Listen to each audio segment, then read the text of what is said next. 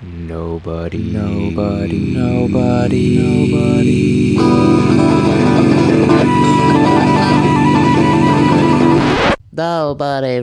short stories.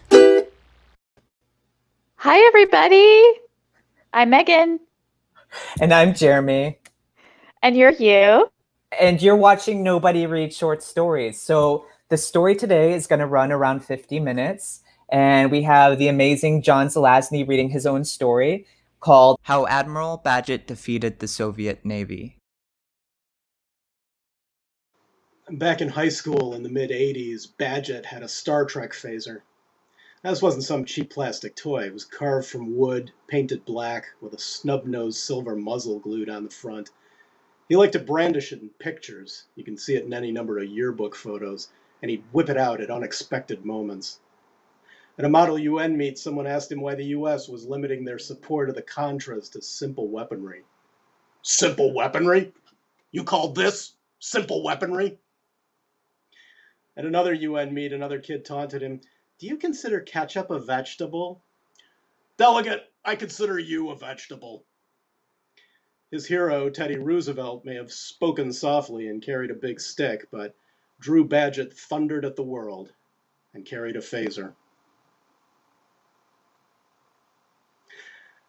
I knew he'd made it as a Pentagon analyst when I mentioned a special screening of Star Trek II: The Wrath of Khan, and Andrew immediately said that he would fly out for it. The director and some of the cast were going to be there, and Andrew had already met them at various Trek-a-thons, but I never saw a man so happy as that night at the Hollywood Egyptian Cinema. I took him to Miyagi for sushi beforehand. They had an all-you-can-eat Wednesday special, but after 3 hours of Bahjat, that was probably the end of that deal. I'd watched him go from husky to burly to chunky in high school. Now he was simply monstrous. As we dined on the patio overlooking the fabulous Sunset Strip, a hipster chick at the table beside us sparked up a joint.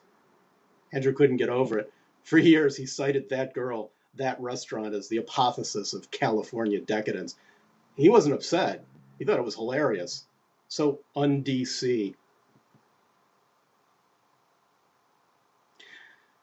In our town, roughly 85% of every graduating class went on to college, but Drew didn't sit around the library like everybody else debating the pros and cons of various schools. He knew exactly where he wanted to go.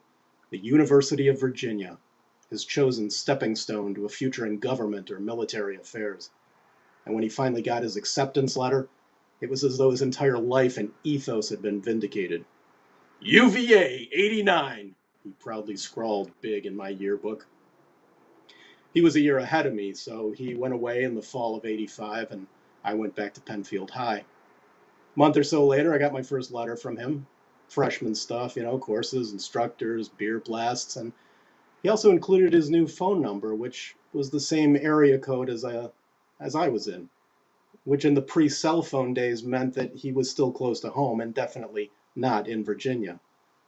Curiously, I dialed it, and he answered, and when I pressed him as to whereabouts, he admitted that he was in fact currently enrolled at the Community College of the Finger Lakes. I was stunned. What happened to UVA? Did he get bounced? Was it some kind of money thing? No, he admitted he'd never been accepted there in the first place, which meant he'd been lying about it for almost a year. The depth of his gall was astounding, and yet perfectly believable. I mean, this was a guy who made up all kinds of shit and lived in a fucking TV fantasy land. Space, the final frontier. You know, come to think of it, had I ever laid eyes on that acceptance letter? Now Drew confessed that after bragging about UVA so much, he hadn't been able to admit to his classmates that it wasn't so. I said lying at school was one thing, but why in the world did he lie to me? He didn't have any real response. And I didn't say, "I'm done with you," but I think we both hung up that night, knowing it was the last time we'd speak. We'd been good friends for 2 years. We'd met on Agatha Christie's classic play, The Mousetrap. I played the detective, and Drew was Mr. Peravicini, the eccentric foreigner. At 16, he wasn't fat yet. He was just big and broad, with the excess weight sort of all over his frame, like a paunchy middle-aged man. He had thick, bushy hair, a beard, and he sweated a lot. It was like doing a high school play with somebody's bachelor uncle sitting in. Probably the TV show MASH sparked their friendship. Drew dropped cracks from the show left and right, and Hawkeye Pierce was my idol, too. I knew every episode, I knew the scene he was quoting, and I could chime in with a responding quip. We could do MASH at the drop of a hat, volleying setups and payoffs like a secret language, our way to laugh and comment on any given situation. MASH riffing probably led to Batman riffing, the 60s TV show, of course. Drew loved Adam West. He could quote actual lines or offer his own pronouncement in perfect imitation, and there I was, a year younger, short, dark-haired and earnest, the Burt Ward stand-in of his dreams. We'd get in his car, and Drew would say, "Always buckle up for safety, old chum." And I'd say, "Holy traffic fatalities, Batman, I forgot!"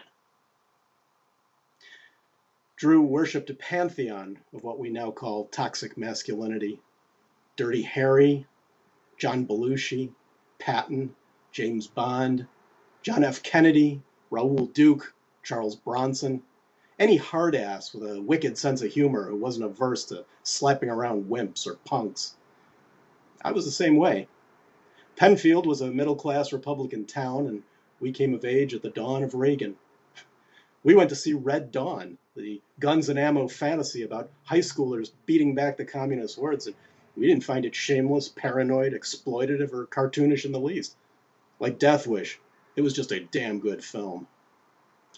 But of all the tough guys Drew revered, his indisputable supreme being was Captain James T. Kirk of the Starship Enterprise. Every conversation with Badgett was riddled with Kirk or Shatner references. He would use their names interchangeably, as if the character and the actor who played him were one and the same. Once I began my Hollywood career, his standard greeting to me became, "So, you met Shatner yet?" "No." "You're nothing!"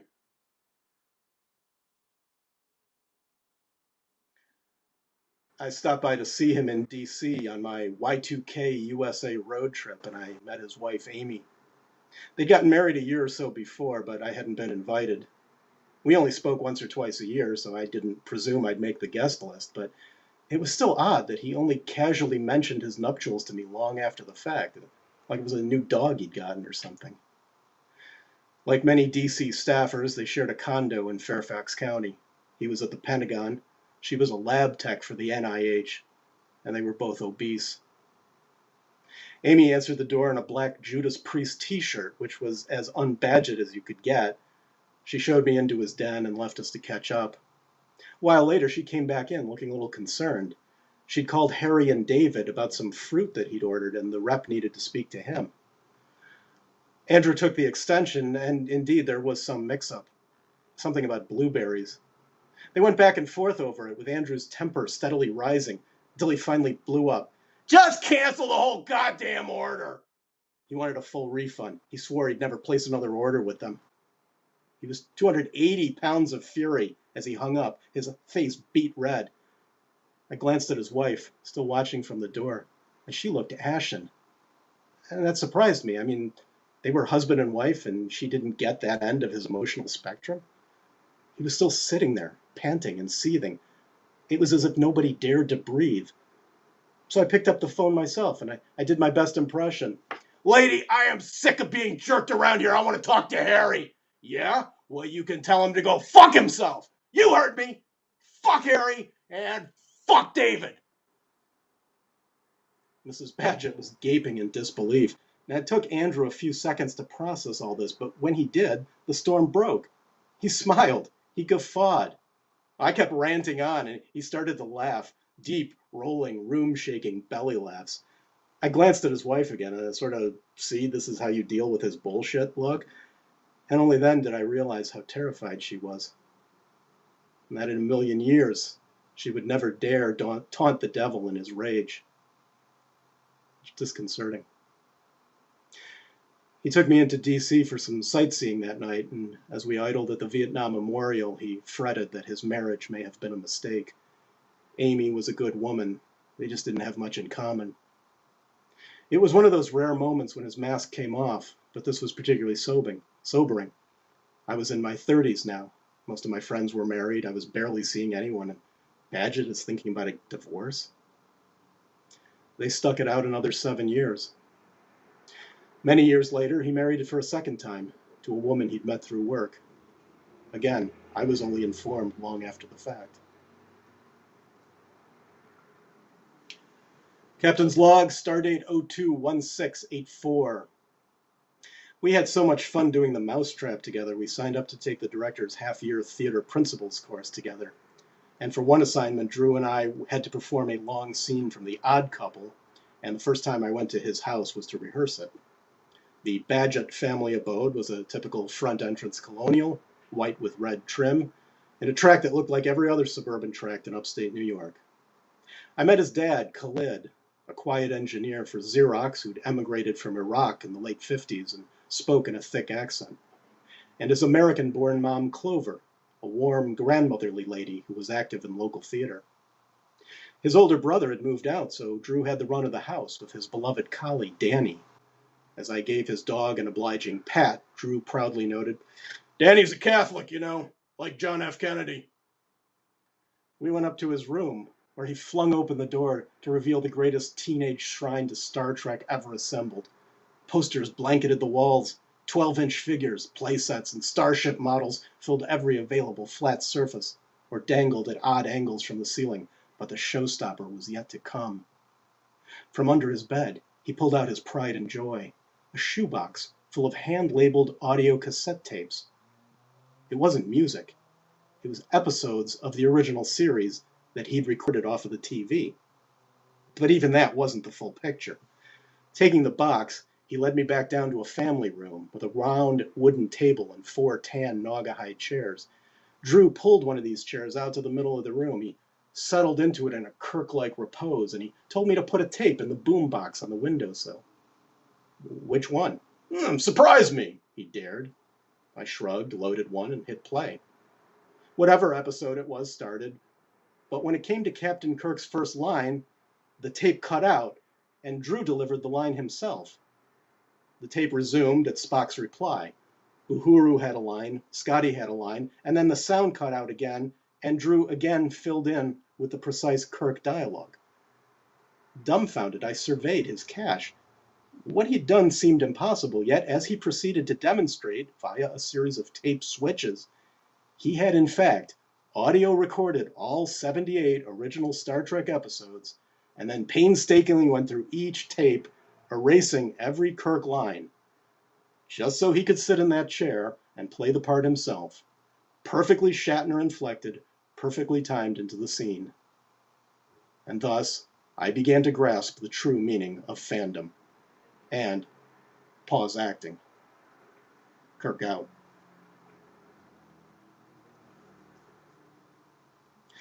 In the 90s and the aughts, Andrew called once a year or so, usually after 11 his time, and usually under the glow of a cigar and a good scotch.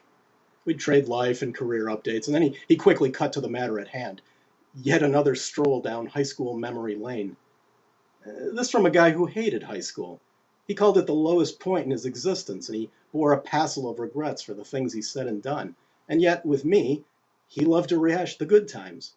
The jokes, the girls, the shows, the awkward situations. We'd laugh for an hour, and then before signing off, he usually mentioned a coming trip to San Diego, and maybe he'd drive up to L.A. That rarely came to pass, but a few times it did. One afternoon, he called and he said he'd made reservations at Morton's in Beverly Hills. I'd never been to the famed steakhouse. It was a place you read about in Variety, like Spago or Chasen's, you know, places for the industry heavyweights. I took it to mean that Andrew had a Navy expense account, but a hot spot like that seemed a little undue burden for the taxpayers. I also worried about his behavior. I'd been at Orso's once with a different friend and his visiting parents, and after a few drinks, my friend's stepdad noticed Planet of the Apes' Roddy McDowell at the next table. He started making monkey noises. You know, what if Badgett spotted Halle Berry or Jodie Foster? How would he react to the inevitable parade of L.A. wealth and glamour? He'd go home to D.C., but this was my town, my business. If he dragged me into some ruckus in a place like that, it could get back to the producers who knew and liked and hired me. Strangely, he didn't seem the least bit culture shocked as we parked on La Cienega and walked toward the main entrance facing the Beverly Center. If anything, Drew was swaggering. 6 p.m. must have been the crack of dawn at Morton's, because we walked into a pristinely appointed but deserted reception area. I looked around, a bit lost, but Andrew was grinning and rubbing his palms in anticipation. Two men in suits appeared to greet us. No, not us. Him. "Mr. Badgett, welcome to Los Angeles. It's a pleasure to serve you, sir." And the big man lit up in delight. I was a little confused. I was the one who looked Hollywood.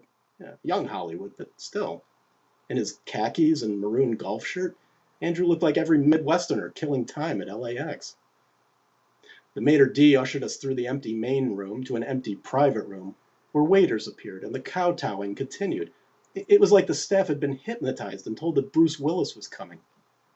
I ordered a Dos Equis, and Andrew asked to see the wine list, which opened the door to a long chat with the sommelier and the whole merry routine of selecting and sniffing, tasting, debating, ordering. I chose the smallest steak on the menu. Andrew asked to see their best 4-pound lobster, and they proudly brought it out, on a leash. Badgett inspected it closely, murmuring his approval, and thankfully they took it away and killed it someplace else. They never even brought us a check that night.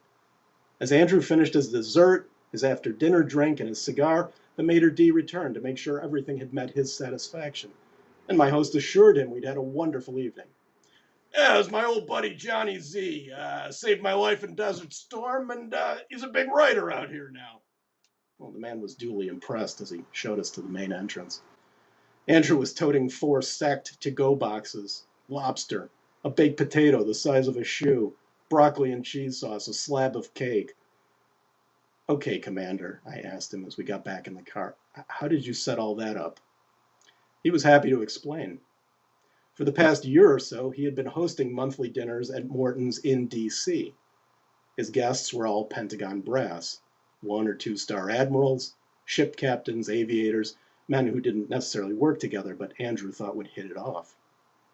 He would make all the arrangements, the private back room, where a real man could unwind with drinks, steaks, and cigars, and I could just picture him sitting amongst them, schmoozing his chosen warrior elites the way the Morton staff had just schmoozed him, the ultimate Navy fanboy. Who picked up the tab for all those testosterone blowouts? Something tells me we all did.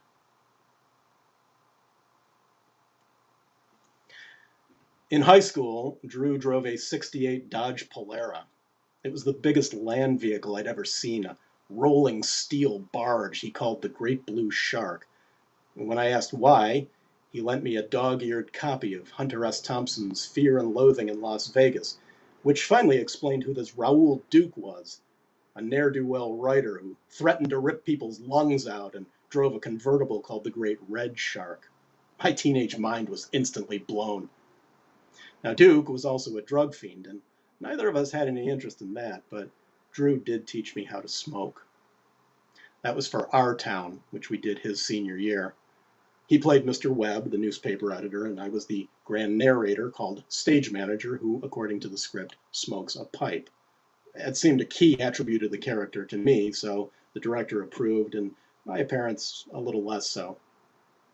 Drew not only approved, he supervised the whole process, drove me to his favorite tobacconist, helped me to pick out a pipe and a nice cherry rum blend of tobacco, and then he came back to my house to conduct my first smoking lesson at the kitchen table with my parents looking on. My mom seemed nervous. And again, everything about Drew made her nervous. "He just didn't seem like a boy," she remembered. I never inhaled, but with practice I did learn how to say my lines and puff away like an old pro. 3 days before the curtain went up, the director nixed me smoking on stage, something about fire regulations. Drew came over one last time, and we smoked up what was left in that pouch.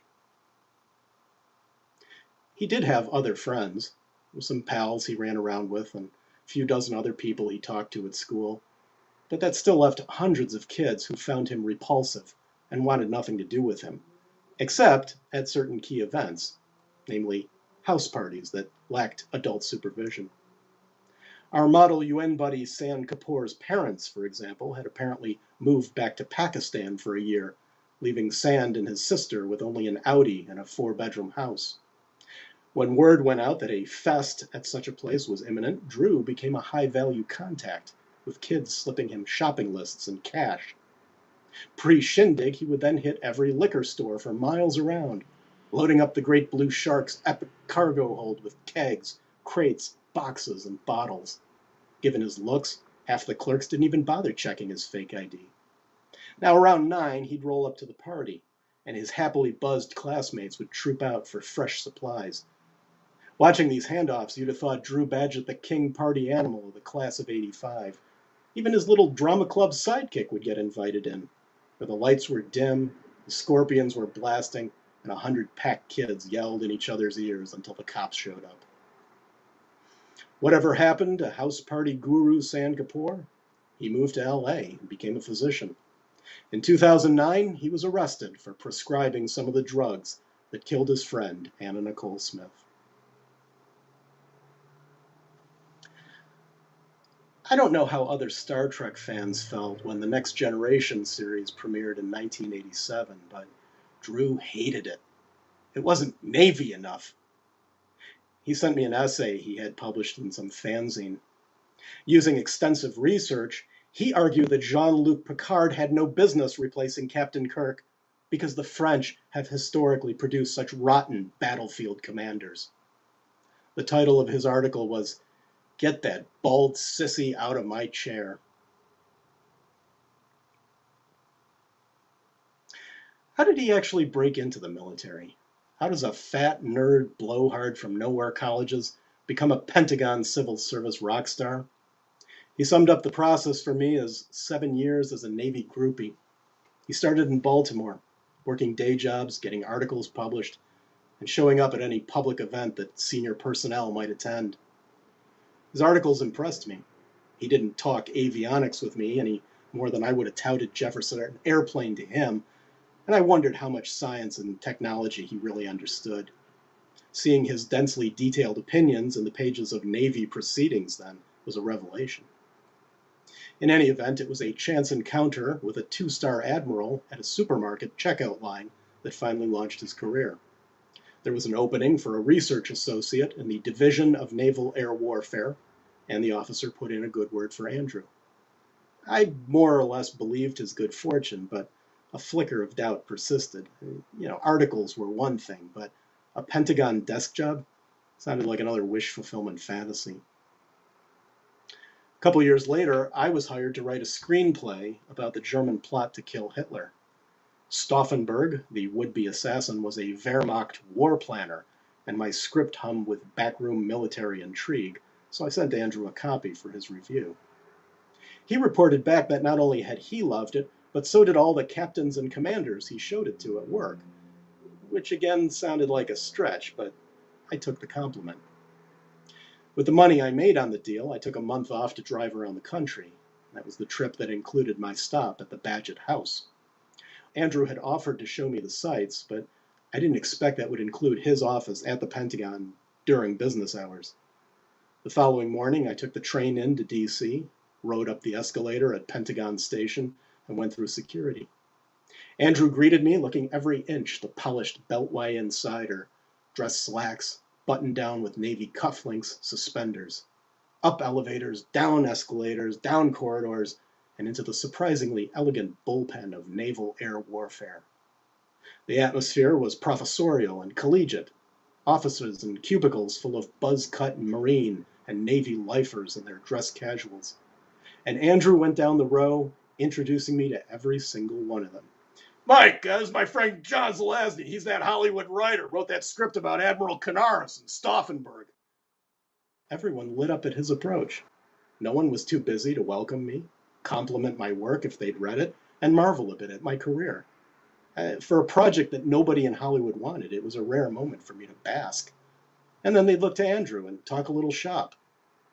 By the time he ushered me into the inner sanctum to meet the big kahuna, there was no further doubt that my eccentric, mercurial, bombastic old pal had parlayed his obsessions into a position far beyond anything he could have realistically imagined as a teenager. Or that the officers I just met, some of America's finest, not only respected his expertise, but genuinely enjoyed his humor and larger-than-life personality.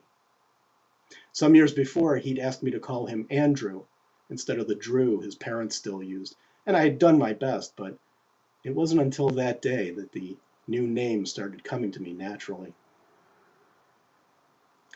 A year later, every office I'd visited that day was consumed in the fires of 9/11.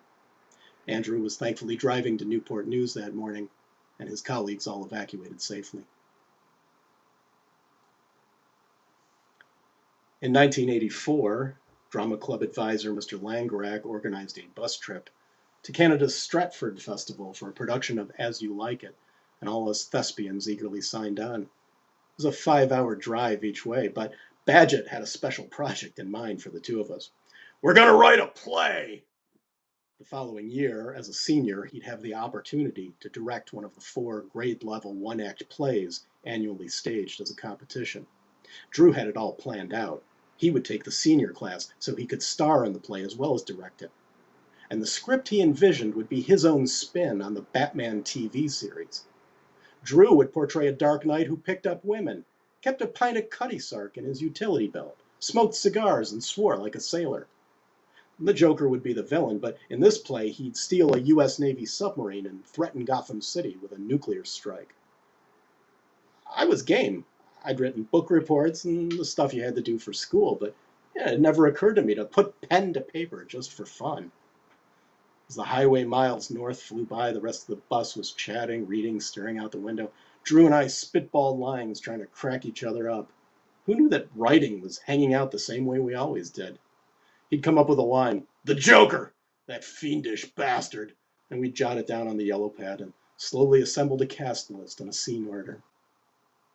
Now, Shakespeare was all well and good, but I loved that knuckle-headed Batman idea. And that trip was as far as Drew ever took it. As a senior, he did not direct a one-act play, and the thing lay dormant until I took film study as a senior and resuscitated it for my final project. The nuclear sub didn't make it in, but Batman still drank Cutty Sark and called his nemesis that fiendish bastard. Years later, as a Hollywood screenwriter, I realized it never occurred to me to give Drew a story credit on my first film. I felt bad about that. I mean, geez, that bus ride only tripped the mental switch on this whole life and career I'm still fighting to make a lousy buck at. Thanks, Cape Crusader.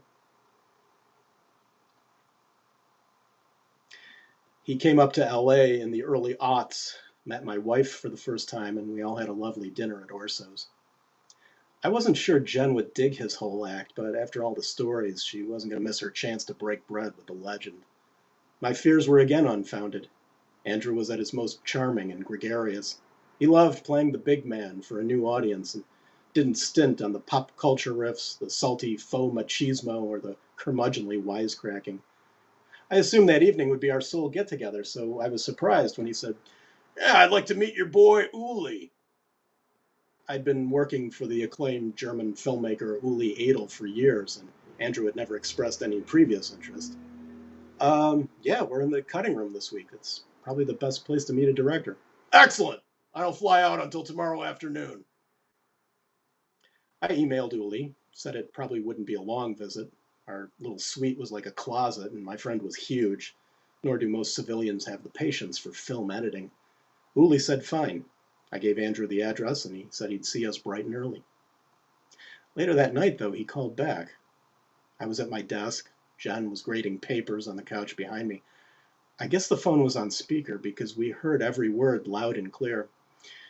"Change of plans here, old chum. I'm going to have to cancel for tomorrow." "Yeah, no problem. Is everything okay?" "Yeah, I'm actually going to a live lesbian show out by the airport." "On a Friday morning?" "These are private shows, old chum. Fucking fantastic." "Huh. Jen isn't there, is she? I mean, she can't hear me, right?" "No," I assured him. She clamped a hand over her mouth to keep from busting out. "Yeah, I wouldn't want her to get the wrong idea about me." No. We exchanged farewells. "Remember, till you meet Shatner, you're nothing." We hung up, and I looked at John. "Now I've had the full Badgett experience," she said. When I joined Uli the next morning, he asked if my friend was still coming. "No," I said, suddenly a little irked at being stood up. Uli wasn't Spielberg, but he's considered a major artist in Europe. No, he said he'd rather see a live lesbian act. The artist nodded knowingly. You said he was very fat. So? That's what they do.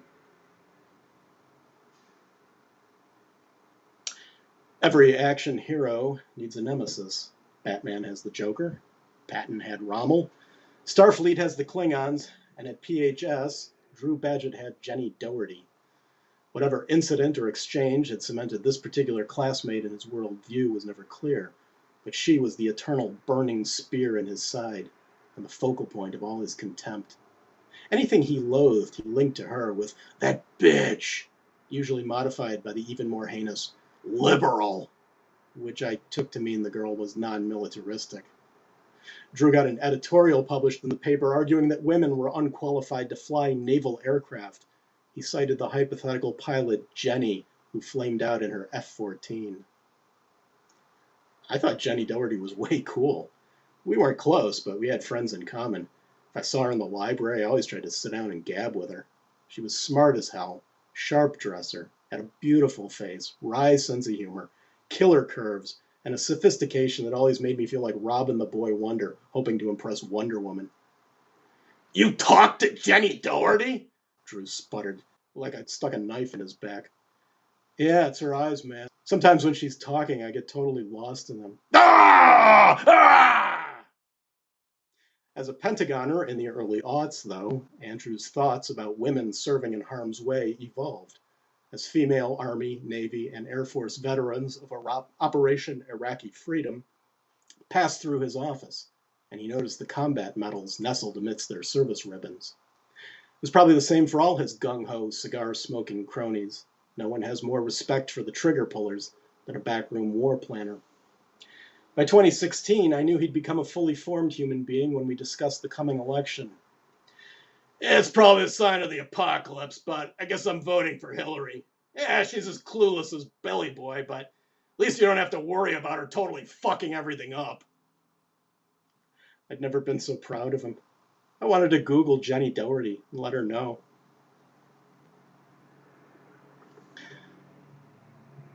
One day back in high school, he came up to me after play practice and proudly handed me a sheet of notebook paper that contained a long handwritten list. "Oh, what's this?" "Possible titles for my autobiography. See if anything strikes your fancy."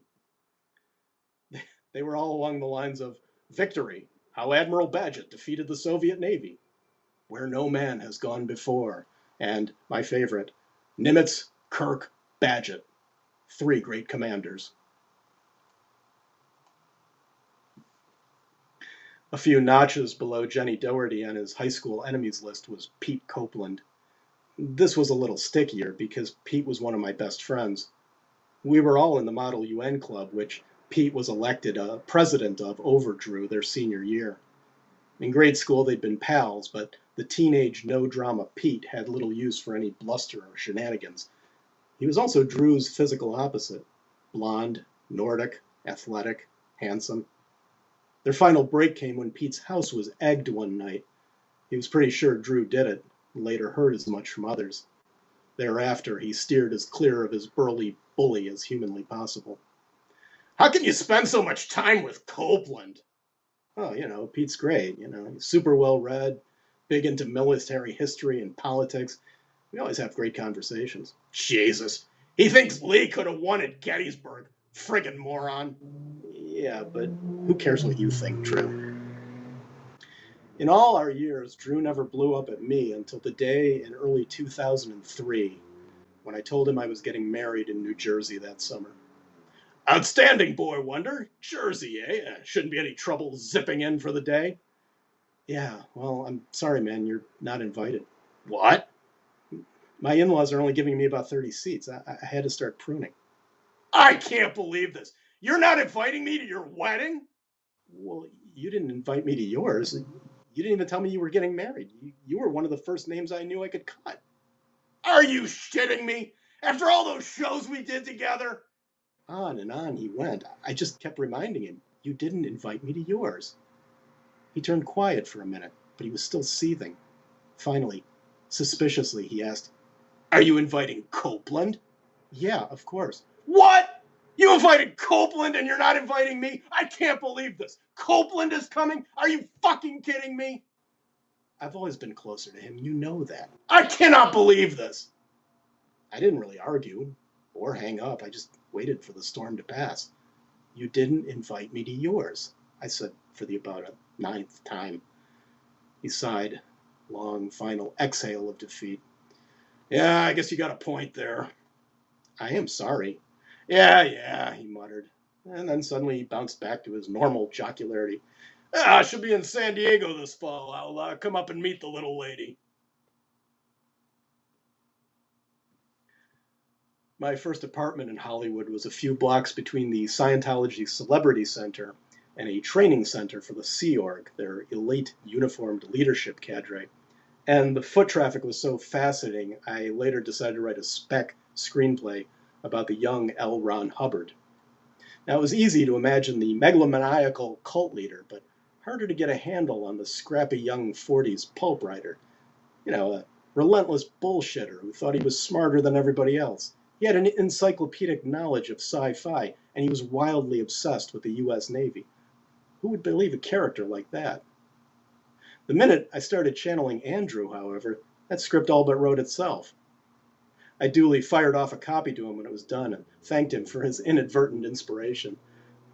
He wasn't amused. A couple years later, having aspired to write a Western, I found a historical nugget about the 19th century paleontologist O.C. Marsh. A self-educated expert from a small town in upstate New York, Marsh was a burly, bearded fellow who never married. His house had a full Indian teepee in it and a trove of artifacts from his digs in the Sioux Badlands. Marsh would invite his grad students over, light up the peace pipe given to him by the great warrior chief Red Cloud, and tell tales of his adventures. Again, the Badgett parallels were too obvious to ignore. Again, the scenes flowed like butter as I paced around my apartment, speaking in Andrew's voice to realize the character. He read that one too. He liked it a lot better. He never spoke much about his own work, but for most of the aughts, he ran an adversary program. This was his brainchild. When U.S. relations with Pakistan began to sour, we canceled the sale of 25 F-16 fighter jets, and it was Andrew's idea that the Navy adopt the planes for use as enemy aircraft during war game exercises. His program was enormously successful, and it put Mr. Badgett in the position of having fleet commanders vying for the resources he oversaw. This translated into him visiting bases and ships the world over, getting guided tours, private dinners, drinks, cigars, and souvenir photos with the real-life starship captains he most revered. By now, I understood he wasn't some comic relief they let hang around at the Pentagon. Ordinary civil service contractors did not live like this. By the mid-teens, he descended to the even more improbable role of globetrotting Pentagon arms dealer. His crowning achievement, apparently a massive sale of Navy jamming aircraft to Australia. I don't know if the Aussies ever used them to defeat the Soviet Navy, but I'd like to think so. We didn't talk for a year after he confessed to me about lying about UVA. And then I got another letter in 1986, a 5-page, single-spaced, handwritten apology. Drew detailed the insecurities that led him to lie. He profusely apologized, and he hoped we could resume our friendship. The letter read in part, I became a teller of tall tales, a raging liar. I became John Glenn's campaign manager, the next Chuck Yeager, a magazine author, and someone admirals confided in. I thought by saying such incredible things I would convince people I was someone worth keeping around. My senior year, people had me tagged for Harvard or Yale. Little did they know I was 170 out of class of 300. My grades were so bad, every school I applied to rejected me. That was the first time he truly took off his mask, and it stands to this day as the greatest apology I've ever received. I've gotten others, basically ignored them, because the penitents lacked Drew's sincerity, his genuine soul-searching, and his naked regret. We didn't have any grand reunion, but thereafter we did keep in touch. We co-starred in a local play, and I created a comic role for him in my college senior thesis film, which he knocked out of the park. He was the best actor I ever worked with, and he didn't have the slightest interest in the craft as an adult, even when I told him he could probably wow Hollywood as the next Fred Dalton Thompson. Ah, nobody wants to see me, he demurred. I'd assumed his college fabricating days were over, but when he sent a copy of a naval compendium he co-authored in the late 90s, he signed it to me by noting that his bio blurb on the end leaf was not correct, and that his real bio appeared on the last page. The back flap, the one most people would read, said that Mr. Badgett was a graduate of the University of Rochester. The inside page did not correct this mistake, and it didn't mention Finger Lakes Community College. It didn't mention any college at all. In 2016, he was kindly providing me with military advice on yet another project. We'd been trading phone messages for a week, and I finally got him in his car one morning. He assured me he was fine to talk, he answered my questions, and then started laughing about the good old days. And all at once, he stopped. I heard him sort of choke, and I asked if he was okay. He confessed that his mother had suffered a massive stroke the night before. Clover was still unconscious. Doctors had no idea when or if she'd recover. And Andrew was sitting in the hospital parking lot after filling out forms all night. Then he broke down completely, the only time in 30 years I'd heard him weep. His dad had died 8 years before, and his mom had been in and out of the hospital ever since. He and his brother spent so much time traveling to Rochester for her, they finally moved her to a condo outside D.C. But his brother wasn't much help with insurance companies and hospital billing. That was all on Andrew. And his mother was burning through every insurance policy she'd ever had. Now she could live another 10 years requiring full-time care. I don't know what to do. And I feel like every shitty thing that happened is my fault. I stayed on the line with him for another hour, gently tiding him through his despair. Inevitably, it was memory lane that slowly brought him back. She always liked you, old chum. She said you were a good influence on me. When he collected himself, he thanked me for talking and said he'd keep me posted. Next morning, he called again to report that she had died that same day. We had another long heart-to-heart. It was easier now that his terrors of seeing her suffer were over. Take my advice, Jay-Z. Get as much insurance as you possibly can. He thanked me for our decades of friendship. It was odd, bonding like that with someone I so rarely spoke to, but I'd had a cherished place in the house he grew up in, and I was a living link to our town.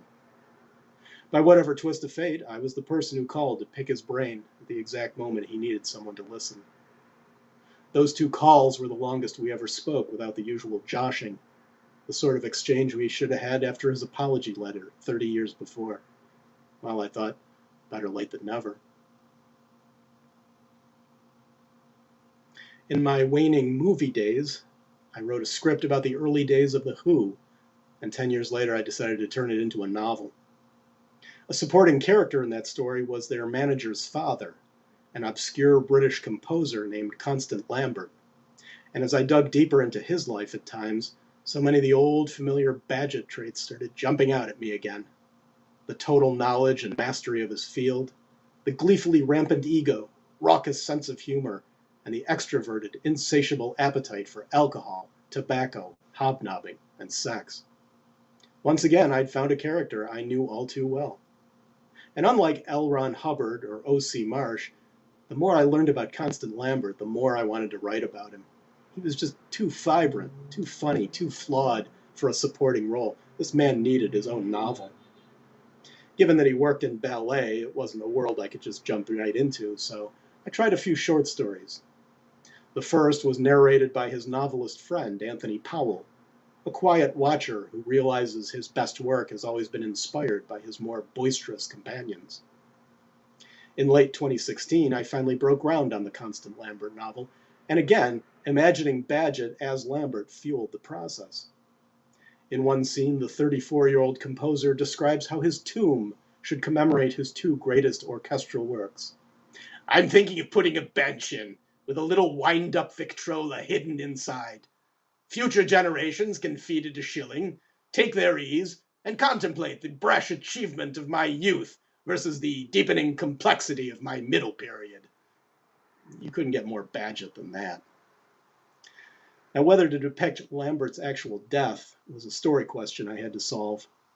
For all his brilliance and lust for life, Lambert suffered a few key setbacks and essentially drank himself to death. He was 2 days shy of his 46th birthday. I decided not to show it. It was a tragic end, all right, but finally too downbeat. It's too unworthy of such a larger-than-life character. I was deep into this novel in April 2017 when Jack Langrack, our former drama teacher, emailed me a link to Andrew Badgett's obituary. Andrew had just called me 8 weeks before and been his usual jovial self. He hadn't mentioned being sick or any other setbacks, but when I saw liver and kidney failure listed as the cause of death, I knew he drank himself to death as well. He was a few months shy of his 50th birthday. I've lost closer friends, but they were in their 70s and 80s. Andrew is my first and so far only high school buddy to pass on. And whether it was because I'd been channeling him into Constant Lambert for 3 years, his loss struck me unlike any other. Nor was there anyone to call to express my condolences. I'd never met his second wife. I didn't know any of his friends. My wife was genuinely fond of him, as she is of all the bright and unruly fourth-grade boys she's taught in her career, while his old enemy, Pete Copeland, at least agreed the world was a tad less colorful without him. "I consider you one of my best friends," Andrew told me that last call. Did he know it was our last? It didn't strike me that way. He often repeated that sentiment when reliving our glory days, and he signed off that night with his usual, "I should be in San Diego in a few months." As the memories began to compile, I reread my first Constant Lambert short story, the one where the novelist Anthony Powell reflected on their friendship, and immediately I saw it with new eyes. It was a veiled portrait of Drew and myself. He was my Lambert more than I ever knew. We did 7 or 8 shows together throughout the 80s, but the dynamic between us, whether on stage or off, was always the same. I was his Prince Hal, and he was my Falstaff. In my story, Powell laments that the Lambert-inspired character he used in his novels failed to truly capture his late friend. I feel just the opposite.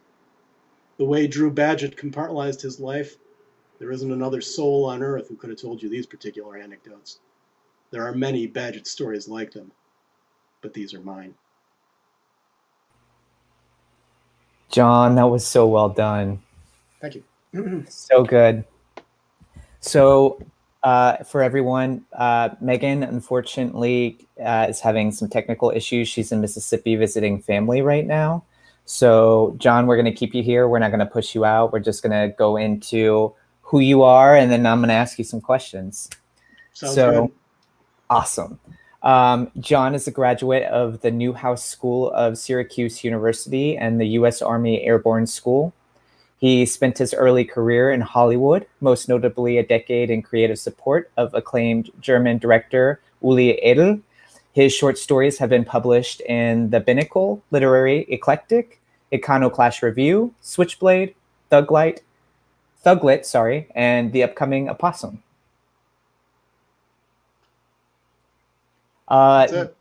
John, this one hit me the same way that it hit me in Writers Group, like the first time I heard it.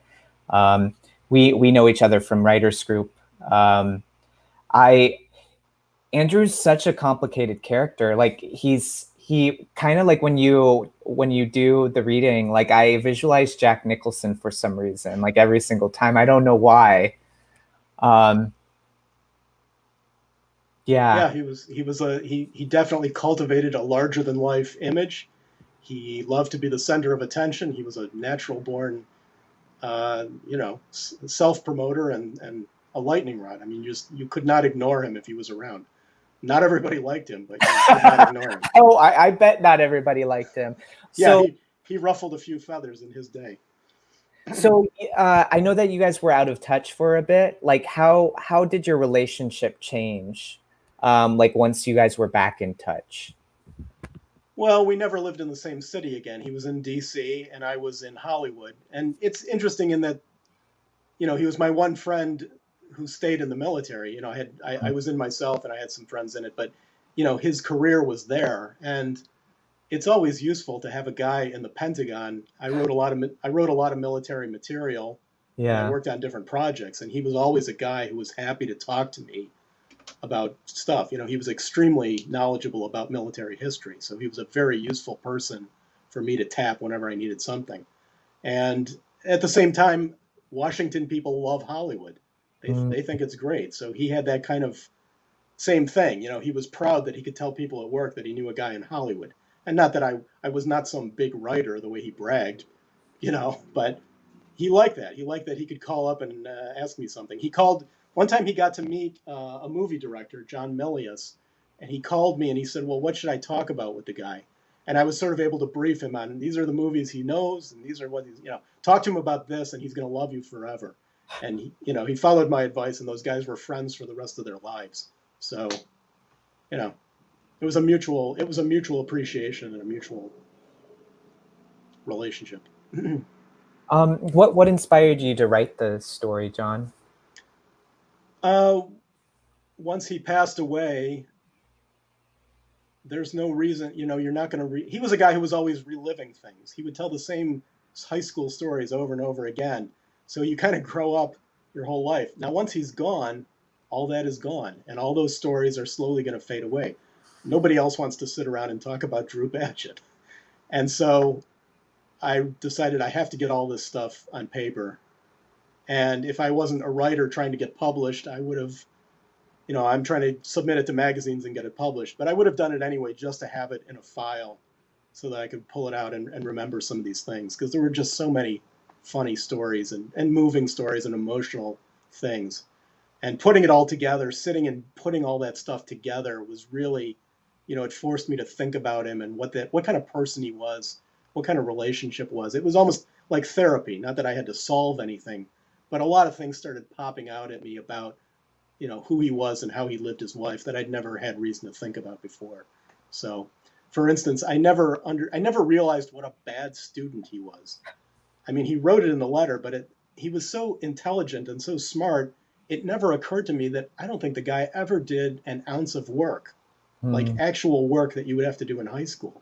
I think he just did his own thing all the time. You know, when did he have time to make all those tapes of Star Trek? When he should have been doing his homework. And, you know, and most smart people can fake their way through high school. So his intelligence and his rebelliousness was of the sort that he couldn't even fake it. He couldn't even turn in work to pass. You know, he must have just failed stuff left and right and didn't care. And yet somehow wanted to go on to work in defense. You know, he wanted that was his dream. But it's amazing that he made it happen. Like, and he made it happen. He broke all the rules. He broke all the rules, and he did it his own way. And I think that's amazing. It's incredible. It's amazing. All of us, you know, there were a number of my friends that we wanted to serve in the military, and so we applied for the scholarships. We went into ROTC. I did it. Pete Copeland, who I mentioned that, he was an Army officer. There were a number of us who went in the military. The guy who loved the military more than any of us, Drew, could never have passed anything in the military. He could have never gotten in the military, and yet he had this career. So it's a crazy story. And I'm getting like goosebumps while you're talking. Like, John, like you did such a magical job of depicting someone. Like you were talking about how your wife liked him. I like him. Like he's not good or bad, but he's just a really attractive human being. And one of the things I really love about him, to be honest, is that he is just who he is. You know, he doesn't try to BS anyone into being something else. Well, maybe he does. That's part of his personality. But he followed his own rules. You know, and it didn't matter if somebody liked him. And that's a really rare quality in people. So I'm super happy that you wrote this story. Like, I do think he's somebody that people should know, you know? Well, it's amazing that I can get people who've never heard of him kind of interested in him. Because I felt him. Like, I feel him. Like, I feel him in the piece. Like, if he were alive and you had a lineup of guys, I think that if he started talking, I think I would know who he is. You'd have no question. You would pick him out of 1,000. Yeah, I'd either pick Jack Nicholson or him, you know, like just that energy, just that like I am here, I'm a star that like is just gonna keep shining. Yeah. It's amazing. Do you think he had any regrets that he didn't do more acting or any of that? No, no, no, not at all. He had no interest in acting, and he was so good. And I make him sound like a, you know, like a boisterous, over the top guy. But when he did something like Our Town, which is a play about boring people in the Midwest, he was perfect. You know, he perfectly could play Mr. Webb, the newspaper editor, without any kind of his usual thing. He was a very, very good actor, and he had no interest in doing anything with it. You know, once he got older. John, we got a comment, so I'm gonna like read that really fast. Okay. So Maureen says, great story. So interesting to view your life at different stages through the lens of a friend. We may all have someone like Drew in our lives. That's so true. We do. He made an impact and you gave him the voice through this piece. He would have been proud of your work. Oh, thank you. That's so sweet. Yeah. He would hate me. He would kill me if he ever did this. He would not wanted me of talking about some of this stuff. So, but I appreciate the comment, and, we talked about this before, but I'm impressed that you wrote this story. Like, I would be terrified. Like, you usually write historical fiction, and I'm impressed with that, that you're writing real people. But this is a real person. This is somebody you knew. Do you want to kind of talk about, like, what you did with the process for writing this piece so that you felt comfortable? Yeah, it was all really just my memories, and the only sort of trick, the whole key to it was that the minute I realized I didn't have to tell it in order, that I could pop in and out of different points of life. And I love that you do that. And then at point, it doesn't really matter how long it is. You hang around as long as you want to keep reading these stories. But once establishing that it was not a linear telling of his life, and you know, there's lots of his life I don't know. There's so much of his life I was not involved in.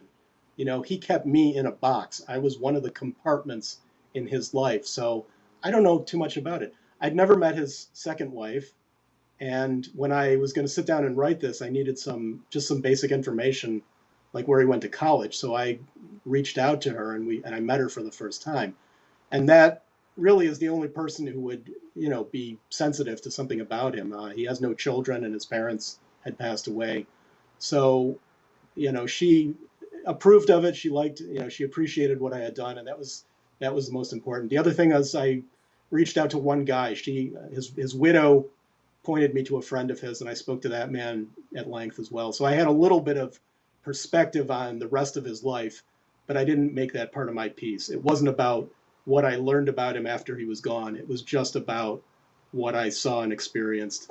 And the three of us all kind of surprised each other. We all knew things about him that the others didn't. So he was a very compartmentalized person, and you know, that's probably the reason I was not invited to his weddings. You know, he probably did not want me mixing with the people from his real life. So it's complicated. I also, like, I know that you're writing it from your perspective, but I actually got the feeling that I knew how he felt about you. Like, I know that you guys were distant, but I think he, like, and I don't know the guy besides what you wrote, but it felt like you were a really important part of his life, you know? Yeah. Like, meant a lot. I mean, he wrote that letter to you. Actually, that was one of my favorite parts, is that he wrote that letter to you. Like, he just let go of the facade, and he was just so honest. Yes. Now, he never forgot that letter. At various times, he'd say to me, "I remember that letter I wrote you. You still have that?" I'm like, "Yeah." "Well, you think I could get that back?" No, you can't have it back. It's in the cellar at my parents' house. Why do you think he said that? I think he was embarrassed because that information was probably stuff he wanted private. He didn't know, you know, he didn't want me doing a podcast after he was gone talking about what a shitty student he was. You know, I don't know if he thought that, but he knew that there was information in that letter that he didn't want getting out there. And I think that's why he asked it back. And I always laughed him off. I'm like, no, you're not getting it back. I love that letter. You can't have it. Andrew, if you're listening, we love that that John didn't give it back, because now we know you. There's another comment. Let's see. The question is from Mark. What year did you do the airborne course at Fort Benning? I was July 18th, 1988. you never forget that. You never forget the date you got your airborne wings. So, yeah, 32 years ago. I did that course knowing that I could brag about it for the rest of my life, as I'm still doing today. So it was well worth the pain, and it was one of those schools where they're on you all the time. So there it was. My last question, and one that I haven't asked you yet, I don't think, is what do you think inspired him to write that apology letter to you? Do you have any theories? Because I've been wondering that, like, each time you have read this. He clearly wanted, I mean, he was very clear that he was extremely sorry, that he didn't know, he couldn't explain why he had lied about it. He was clearly trapped in his own lies, and he was very clear that he wanted to be my friend again. He just nakedly said, I want to be your friend again. And, after he had revealed that he lied, I didn't talk to him anymore. I had nothing to do with him. And so once we were back in touch, we did another play together, and, we did my film. And then after that, I moved to California, and we kept in touch. So, he was pretty clear about what he was doing and why. And he certainly did his best to get me to forgive him. Well, John, I love this piece. I'm so happy that you were here. Thank you for sharing. Thank you for having me. It was wonderful to be able to do this and to bring him to life yet again. It's one thing to write it, but I love doing his voice and playing. And your voices are so good. So it's really like he's back in the room for a couple minutes here. So it's a lot of fun, and I really appreciate that. I felt him. And y'all, like, if this is your first experience with Nobody Reads, John is one of our regular actors, so you should check out some of the other ones he does. He's really great with voices. Speaking of, John also has a book. Do you want to show yes, your book? My latest short story is called Radio Such, and you can find it here in Switchblade number 12. Switchblade is one of the great new pulp anthology series. There are guys out there like LA's Scotch Rutherford, who's doing his best to keep the hard-boiled tradition alive. It's my second time in Switchblade. I was also in this one, number 7. Oh. And this one is good because it's got a scantily clad girl on the cover. So thanks for the description for the people on the podcast who can't see this. Oh, they are. So these are anthologies with stories in them, pieces of my crime stories. And you can get them on Amazon for $8, or you can get a Kindle download for $3. So that's Switchblade number 12 and Switchblade number 7. And we're going to put a link for you all below that watch the YouTube video so that you guys can get it there if you guys are watching the YouTube video. Yeah, John, anything else that you want to bring up? Like anything else you're doing? That's about it right now. Just riding it out like everybody else. So. All right. Well, thank you, John, for being on the show. My pleasure. Thanks so much. Take care. Bye. All right, everyone. There's some pressure here because usually I have Megan to keep me in check. So I'm going to be doing all of the plugging right now by myself. Y'all that are listening right now, don't tune out on me. If you like this episode, please subscribe and like us. And if you liked all our episodes, ring our bell. We like our bell being rung. And this isn't just a YouTube channel. So if you're finding us through YouTube, we really want to make it something that people are listening to on the go. So any place where you listen to music, like Spotify or Apple Podcast or Amazon, you can also find our podcasts there. We're also on social media. So if you have Instagram or Facebook or Twitter, you can find us there as well. And then this is so weird doing this without Megan. Megan, I miss you. So I'm hugging this like this is Megan right now. This is some of our merchandise. It costs a little bit of money to do this show. And so the way we raise the money is by the merchandise. Anything else extra that we're going to get is going to go to charity. Megan's not here, but she has a wonderful website. So if you visit meganamorrison.com, anytime she has updates, she will let you know about them. I also have a website, jeremyraystories.com. And if you subscribe to me, you get a micro story written by me every week. And I think I covered everything. Let me look at my producer and see if I'm going to get a thumbs up from him. I did. I got a thumbs up. The last thing I have to do is plug the next episode, which I'm really excited about. It's going to be a holiday special since we're going to have everything holiday come up. It's called The Witch's Boy and the Weaver's Girl by Ellen Ireland. You definitely want to check it out. It's going to be so much fun. Thank you all for tuning in, and we'll see you next week. No one reads short stories anymore. I really don't know what they're written for. Go write a short story and throw it out the door. 'Cause no one reads short stories. Funny, sad, or gory. No one reads short stories anymore. Yes, no one reads short stories.